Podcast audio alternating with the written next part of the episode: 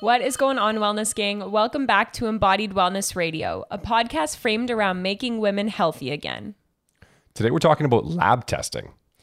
So, today we're going to be discussing normal lab values and why they aren't enough, especially if you're not feeling your best. We work with so many women who have lab values that might come back as normal, but they're just not feeling well. And so, if this sounds like you, this is a great podcast to listen to on why lab values are not that accurate for testing optimal health and what you can do to help support your health and look for further answers. Not only that, but like some lab tests are awesome for what you think they might be for, but they're actually not telling you the entire story. And those are some of the things that we're going to get into a little bit more today. Mm-hmm. And so today, when we refer to lab tests, we're specifically talking about blood work that comes from your doctor. So let's say I suspected that I had low thyroid, which is extremely common. And I went to my doctor and I said, Hey, doc, you know, my hair is falling out. I'm feeling cold all the time. I've gained a lot of weight. I'm just not feeling my best. And they would run a general blood panel, which would come back with whatever the doctor checks off. Sometimes they check off just a couple markers, sometimes they'll give you a full blood panel. And so there's a lot of problems with the conventional medicine system and what happens when somebody goes in and asks for lab work or requisition. So, the first and really important thing to understand about lab work is that normal ranges are based off of geographical location. So, let's talk about the human body. You would think that my body here in Port Moody, British Columbia, Canada, would have the same health markers as my body if I was over in Florida.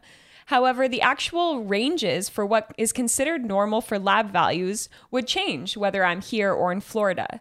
So let's say I had a fasting blood glucose reading of 5.4.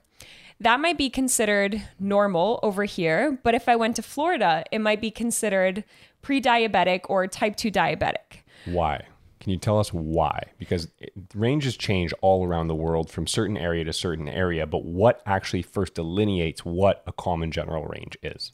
Mm-hmm. And so the first thing to understand is, of course, like our body doesn't have a handbook, right? There's no handbook of like, yep, everybody's fasting glucose should be within this range and that range. So what they're really doing is they're taking a bunch of information and data from people who go in and get blood work done, and they're figuring out in that population what is the mean or the median, which kind of leads us into our second point. So, one thing that we do know, and that's becoming more and more clear and evident, is that we have more sick people than we do healthy people, which is partially why we're so passionate about what we do because, you know, 80% of people in the US have some sort of metabolic dysfunction. Women are getting more infertile, we're seeing more hormone imbalances, more people with low energy, fatigue, burnout, cancer, you name it, right? So, the population is not getting any more healthy. And so the issue when we take a population that's already not healthy and we run all of the numbers and we say, hey, let's just take the middle of that and call that normal. it doesn't necessarily mean that that's a healthy range. It means that that's what's going on in the population at the time. And so we could have people who are very, very unwell, very very sick and you're calling that normal just because there's a lot of them and maybe less people who are in optimal health.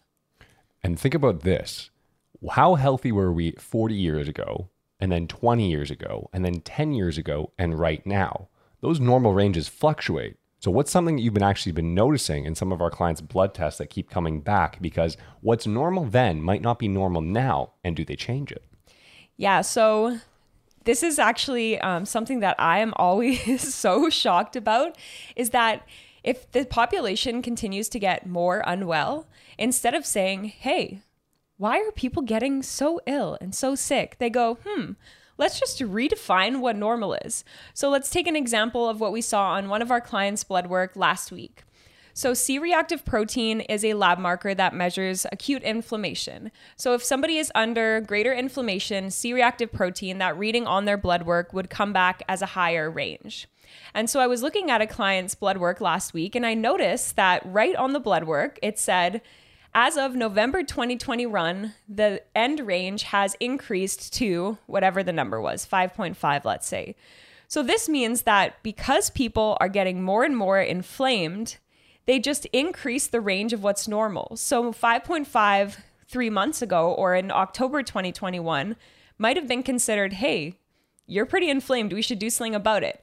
But three months later, a person who gets the exact same blood work done in the same place, in the same body, with the same reading, all of a sudden now is considered normal. So, as the population continues to get more inflamed, you know, more sick, their thyroid function continues to become depleted, we're seeing more infertility, hormone issues. They're just readjusting the boundaries so that they can tell more people that they're normal and they don't necessarily have to go for further testing and further treatment for these people, which is really, really insane to think about. And this is also why it's so problematic that we always need to be considering the person and not the piece of paper. Because information, data, when we're talking about the human body, really means nothing without context. So if a person is feeling super inflamed, you know, maybe they have all of the symptoms of low thyroid and they go to get their blood work done from their doctor and their doctor says, "Nah, you're fine." There's no discussion of how they could improve. There's no discussion of maybe they're really close to the border of being unhealthy, but they're 0.001 within, so they're still considered normal. There's not a discussion had to actually help the person. We don't need to wait until we're clinically sick. We don't need to wait until our blood work shows up as low thyroid to know that we aren't feeling our best. And we need to advocate for helping and supporting people who are in this situation, right? If you're not feeling well, it's not okay for your doctor to not give you any sort of help. It's not okay for your doctor to just tell you that you're fine if you're not. And if you're someone who has been in that situation, it's not in your head. It's not in your head that you're not feeling well. Just because it doesn't show up on a piece of paper and your doctor says everything is normal, you know your body best. You are the boss of your own body. If you are not feeling well, I really urge you and encourage you to find a practitioner who will listen to you and who will support you and who will give you the tools in order to get well and to support your body.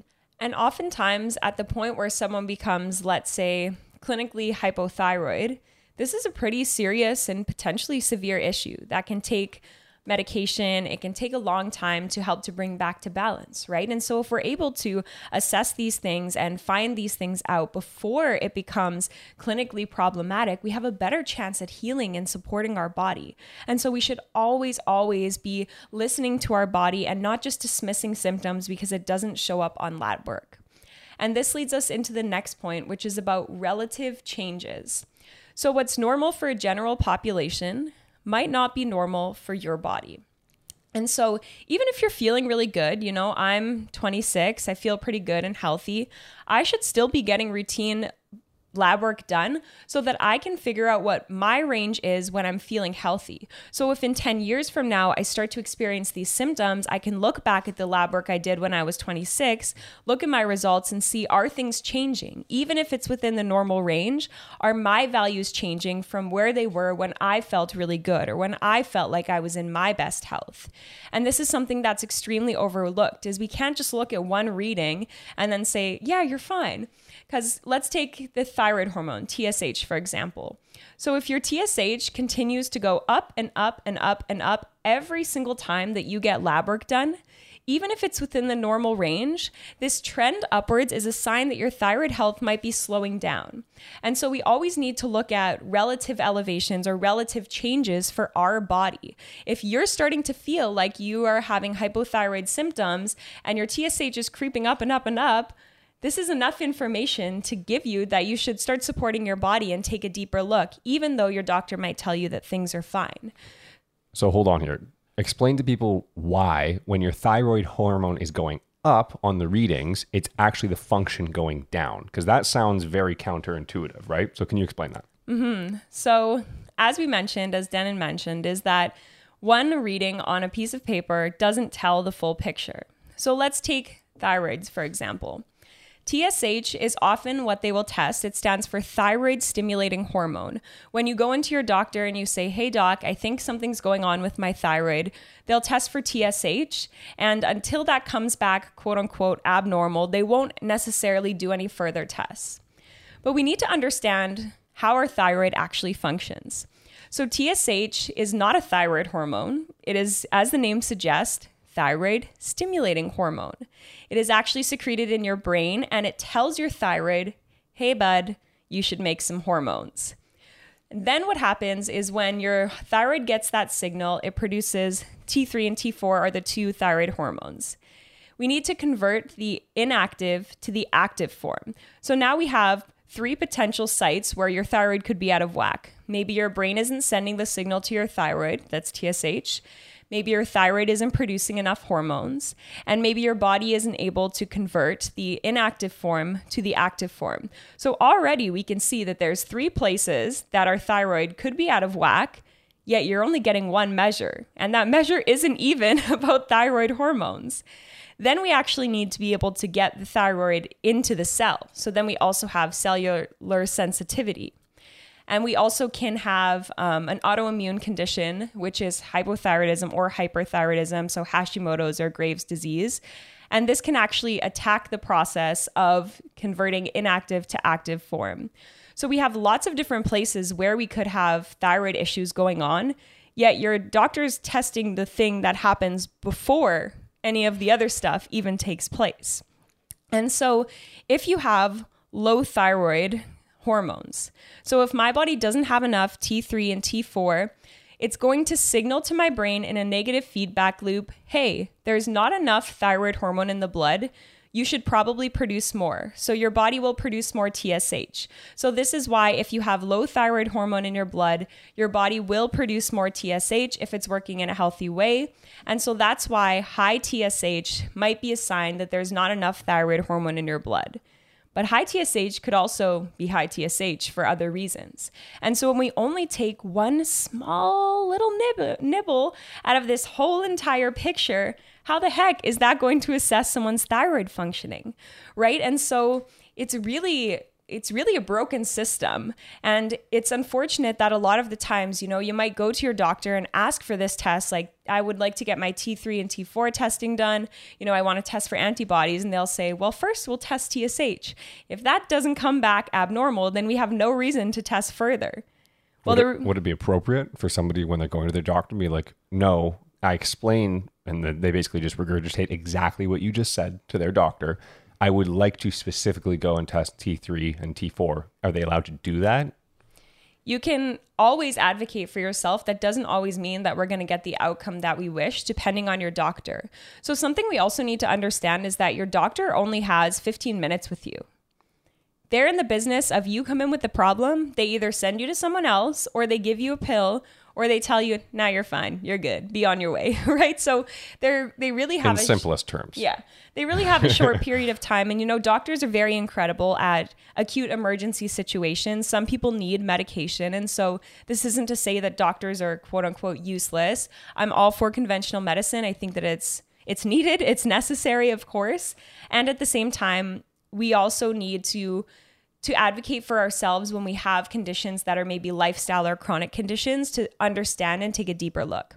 So, to answer the question of going to your doctor, is it appropriate to ask for this? Yes, of course. Does that mean you will always get it? No that might mean that you need to go in a few times after listening to this podcast. You know, maybe you can pull up old lab work that you've done and go in with it printed out and say, Hey, doc, I know this is normal, but look at the change is a trend upwards over time, or maybe it's downwards over time. You can also come in with a really strong case of here's what I have going on. I know this came back normal. Here are my symptoms. Here's maybe some research that I found about this subject. I want to get X, Y, and Z tested. And the more that you advocate for yourself, the more that they might end up giving it to you. It might mean that you need to go for another opinion, see another doctor.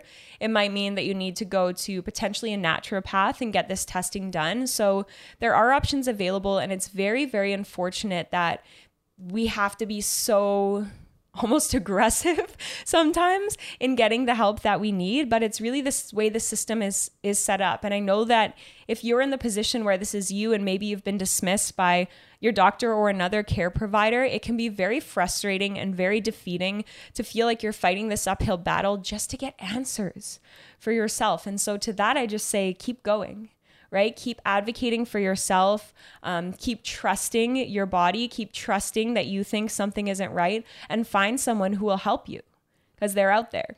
But also put in the effort to build a good enough case for yourself. If you go in 10 times just saying, I think my thyroid doesn't feel good, they're going to give you the same answer every time. But if you go in there with papers, a study basically right in front of you, and you built your own case as to why you think you should have this one thing done, they're far more likely to do what you actually want to do. Because like they, like Sarah was saying, they might only have 10 to 15 minutes with you. Quite frankly, they don't want you to be a pain in the ass. So if you come in with a good enough case, do it. If they still say no, you might have to go to a naturopath and you might have to pay out of pocket for things that you believe that you may need. And unfortunately, that's just kind of the way the system is. And if, if you have the financial flexibility in order to do that, awesome. And if, even if those tests come back negative, at least now you know and you have the peace of mind and you can relieve that stress from your life.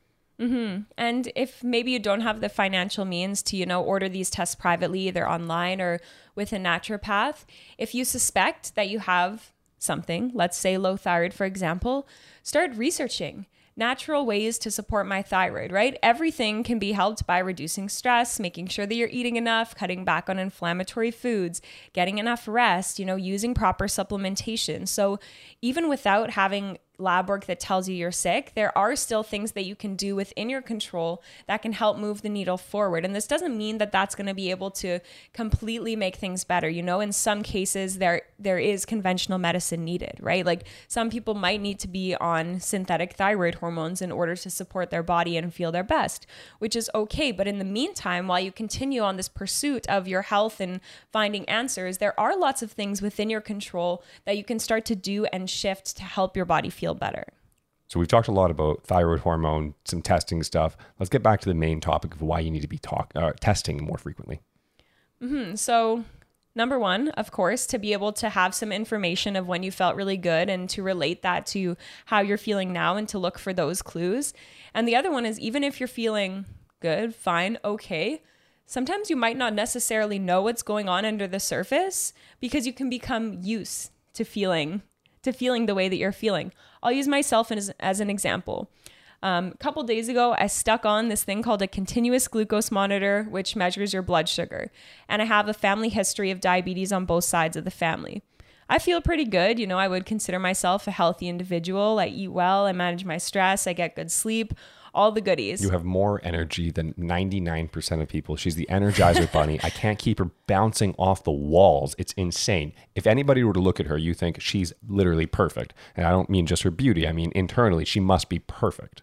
Yeah, so I stuck this thing on the back of my arm and I measured my fasting blood glucose the first morning and it was a 5.7, which is in the range where they tell you you should probably look at changing your nutrition and your exercise. And it was kind of a shock to me. I was like, whoa, you know, I knew it was it was potential that I had high blood sugar or I had some sort of you know, metabolic inflexibility because of my family history, but I've done a pretty good job to make sure everything within my control is managed.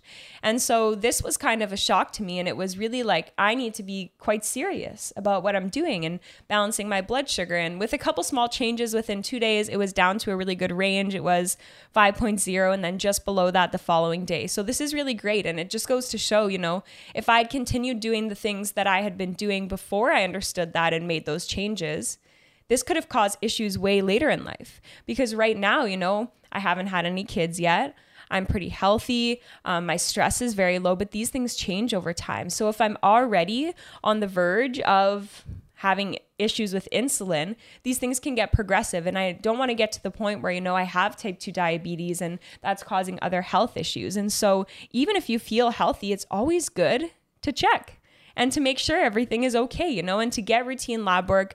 The best kind of medicine is preventative. If you see something's a little off or getting a little close to one side of a ra- reference range, then that's a good indication that that might be something that you want to start looking deeper to support. At the end of the day, you don't know what you don't know until you find out what you don't know. And there's no way to find out what you don't know until you have metrics. Therefore, it's important to get your lab testing done frequently. How many times a year do you think you should go?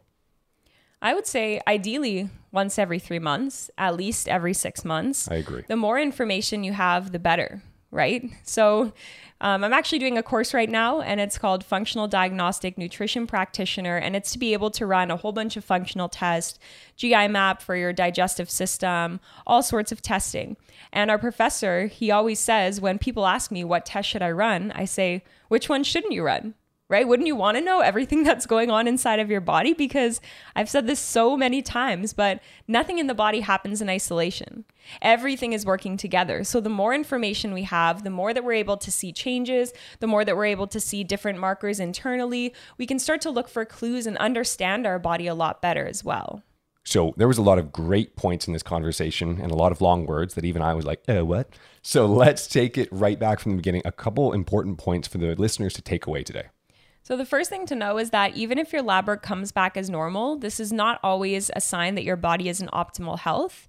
And it might be a good idea to pursue looking further if you're not feeling your best. There's a couple things that are flawed about the way that our medical system works with lab testing. The first is that it's based off geographical location.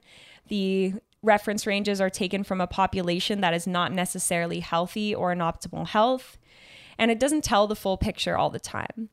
Something else important to note is that you can still have relative changes. So, what's normal for your body might not be the quote unquote normal range. And so, we should always be looking and assessing changes that happen to our body over time and then using that information in context with the way that we feel, right? So, the lab markers on their own don't necessarily mean much. We always want to be looking at the big picture and treating you or helping you as a person rather than just the piece of paper.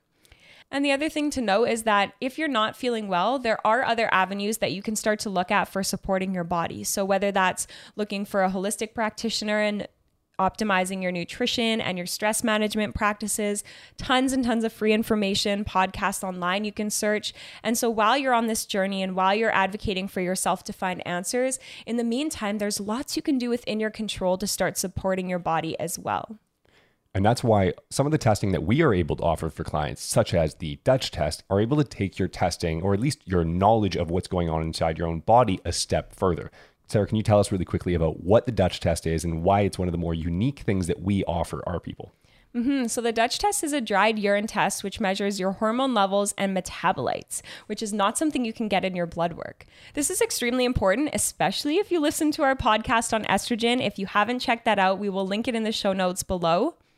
Um, so for the Dutch test, it does show metabolites. So your estrogen levels, for example, might come back as quote unquote normal with blood work, but the Dutch test allows us to see which estrogen metabolites your body is favoring and maybe which are a little bit low, which is really important for anyone who has a history of breast cancer, for example, painful periods, PMS. And so it really just takes a deeper look not only at the levels of hormones your body is producing, but the way that your body is metabolizing and the ratios of the metabolism. It also shows things like your cortisol pattern throughout the day. So, anyone who has fatigue, maybe adrenal based issues, it gives you a huge picture of your hormones and the way that they're being produced and processed and metabolized in your body.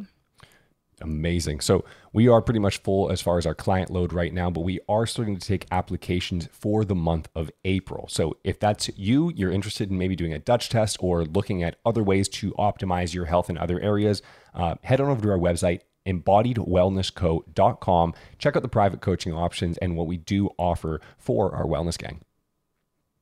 Thank you so much for tuning into today's show. If you like this, give us a five star rating on iTunes or Spotify and share it with your friends.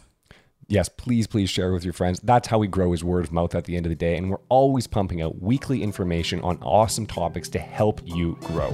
Thank you so much for listening. We'll see you next time.